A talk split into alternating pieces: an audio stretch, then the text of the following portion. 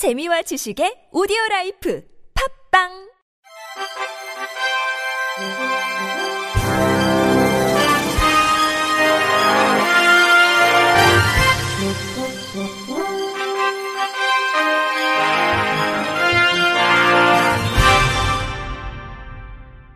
청취자 여러분 안녕하십니까?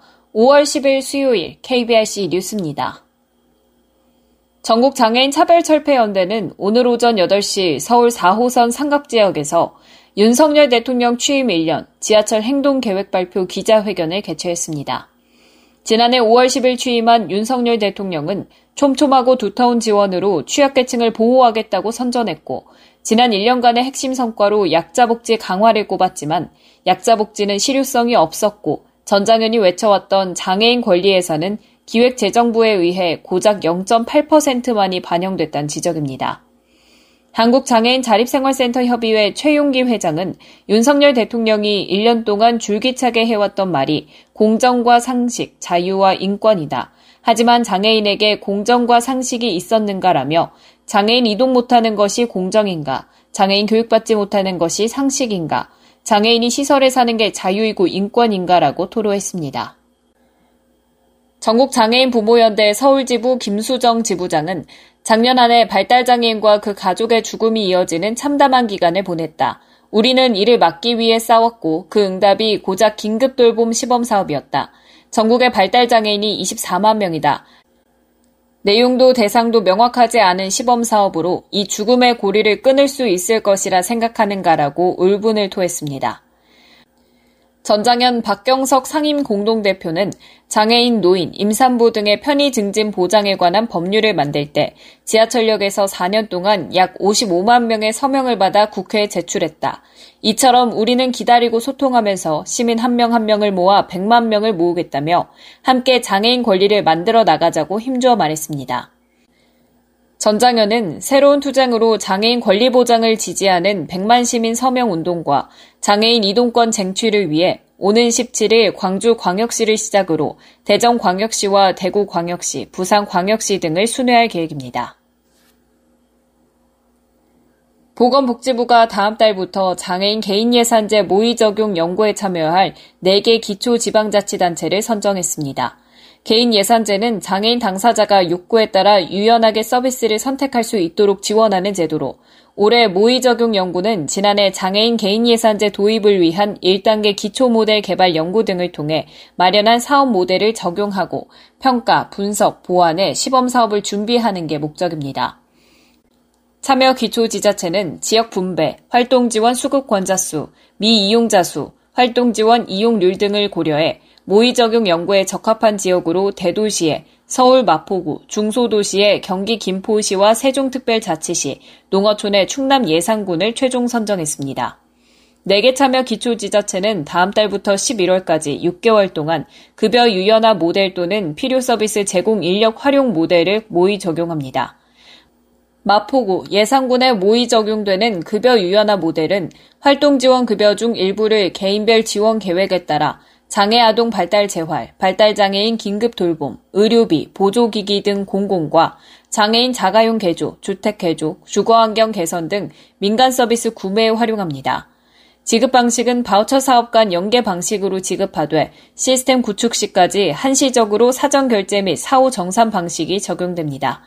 세종특별자치시, 김포시에 모의 적용되는 필요 서비스 제공 인력 활용 모델은 활동 지원 급여 일부를 개인별 지원 계획에 따라 필요한 서비스를 제공할 수 있는 인력을 이용자가 활동지원사 자격에 있는 특수 자격자를 선택해 서비스를 제공하되 활동지원 서비스 제공기관에서 관리합니다. 복지부 최경일 장애인 정책과장은 현 정부 국정 철학에 따라 서비스 수요자인 장애인에게 선택권을 부여하는 맞춤형 통합 지원을 통한 차별 없는 사회 실현을 목표로 개인 예산제 단계적 도입을 추진하겠다면서 이번 지자체 선정 이후 이달 중에 참여 지자체 대상 교육, 활동 지원 제공기관 설명회와 함께 참여 지역 내 장애인 대상 사업 홍보도 함께 진행할 것이라고 전했습니다. 윤석열 대통령이 어제 제10회 국제 장애인 기능 올림픽에서 종합 우승 7연패를 달성한 선수단을 청와대 영빈관으로 초청해 오찬을 함께하면서 매일 반복된 어려운 훈련을 이겨내고 값진 성과를 거둔 선수들을 격려했습니다. 국제장애인 기능 올림픽은 회원국 간 기능 교류를 통해 장애인 기능 수준 향상과 기능 개발 촉진을 위해 국제연합이 정한 세계 장애인의 해인 지난 1981년에 시작돼 국제장애인 기능 올림픽 연합 주최로 4년마다 열리고 있습니다. 프랑스 메스에서 올해 3월 22일부터 25일까지 총 나흘간 열린 제10회 대회에서 우리나라는 34명이 총 44개 종목 중 34개 종목에 출전해 금메달 18개, 은메달 4개, 동메달 9개 등 총 31개 메달을 획득해 종합 우승과 7연패 달성이란 쾌거를 이뤄냈습니다.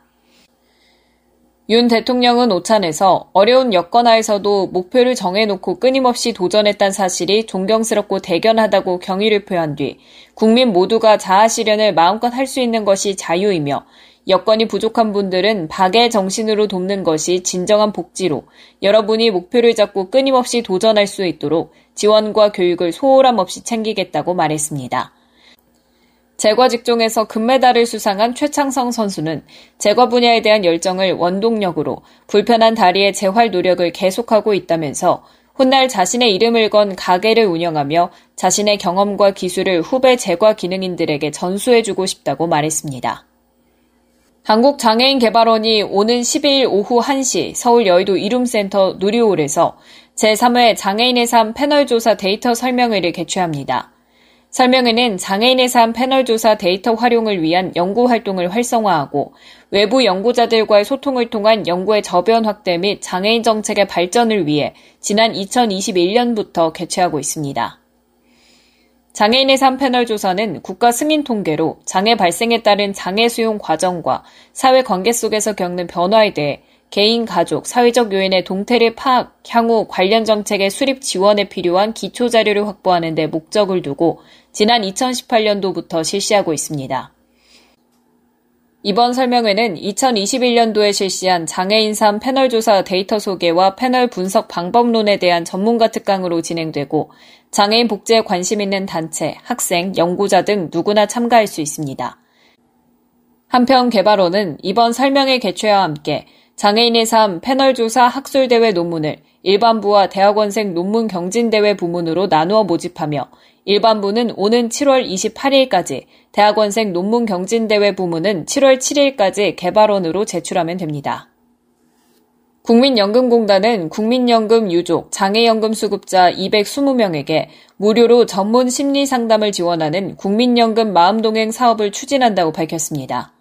국민연금 마음동행은 가족의 사망, 갑작스러운 장애로 심리적 상실감, 우울 등을 겪고 있는 연금 수급자에게 상담 서비스를 제공해 삶의 질을 높이고자 하는 사업입니다. 상담을 희망하는 유족 장애연금 수급자는 국민연금 마음동행 고객센터로 전화해 전국의 1,019개소 심리상담센터 중 원하는 상담센터를 골라 상담 날짜와 시간을 예약하면 되고 방문이 어려운 분은 전화, 화상, 채팅 등 비대면 상담도 가능합니다. 상담은 1회 1시간씩 최대 7회에 걸쳐 전문 상담사와 1대1로 이뤄지며 올해는 220명까지 선착순으로 접수하고 향후 국민연금, 노령연금 수급자까지 대상을 확대할 계획입니다. 김태현 이사장은 국민연금 마음동행 사업이 장애를 겪거나 소중한 가족을 잃은 수급자에게 위로와 힘이 되어주길 바란다라며 앞으로도 다양한 복지 서비스를 통해 국민의 행복한 삶에 기여할 수 있도록 노력하겠다고 말했습니다. 국가인권위원회는 지난 한 해 국내 인권 상황을 기술하고 그에 대한 평가와 개선책을 제시하는 2022 국가인권위원회 인권 상황 보고서를 발간했다고 밝혔습니다. 이번 인권 상황 보고서는 총 3부로 제1부에선 보고서 발간 취지와 인권에 대한 시민인식의 추이를 기술했으며 본론에 해당하는 제2부에선 주요 인권 상황 및 평가를 총 6개 장, 18개 영역, 63개의 주제로 제3부엔 우리 사회에서 그 의미와 중요성이 더욱 커진 인권 원칙을 되돌아봤습니다.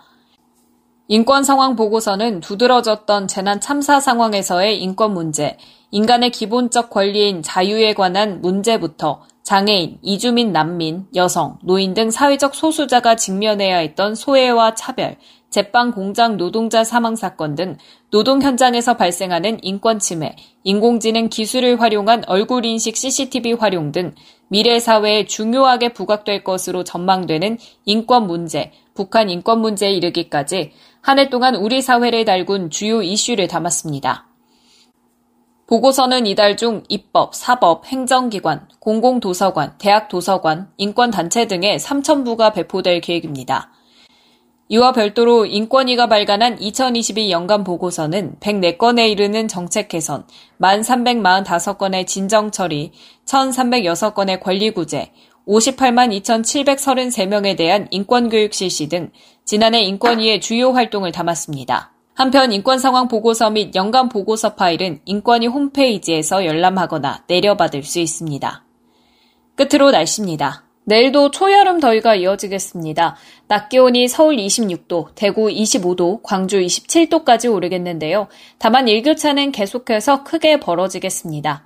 또 지금 경기 남부를 비롯해 서쪽 일부 지방에서 공기가 다소 탁한데요. 내일 오전까지 서쪽 곳곳에서 일시적으로 공기가 탁할 수 있습니다.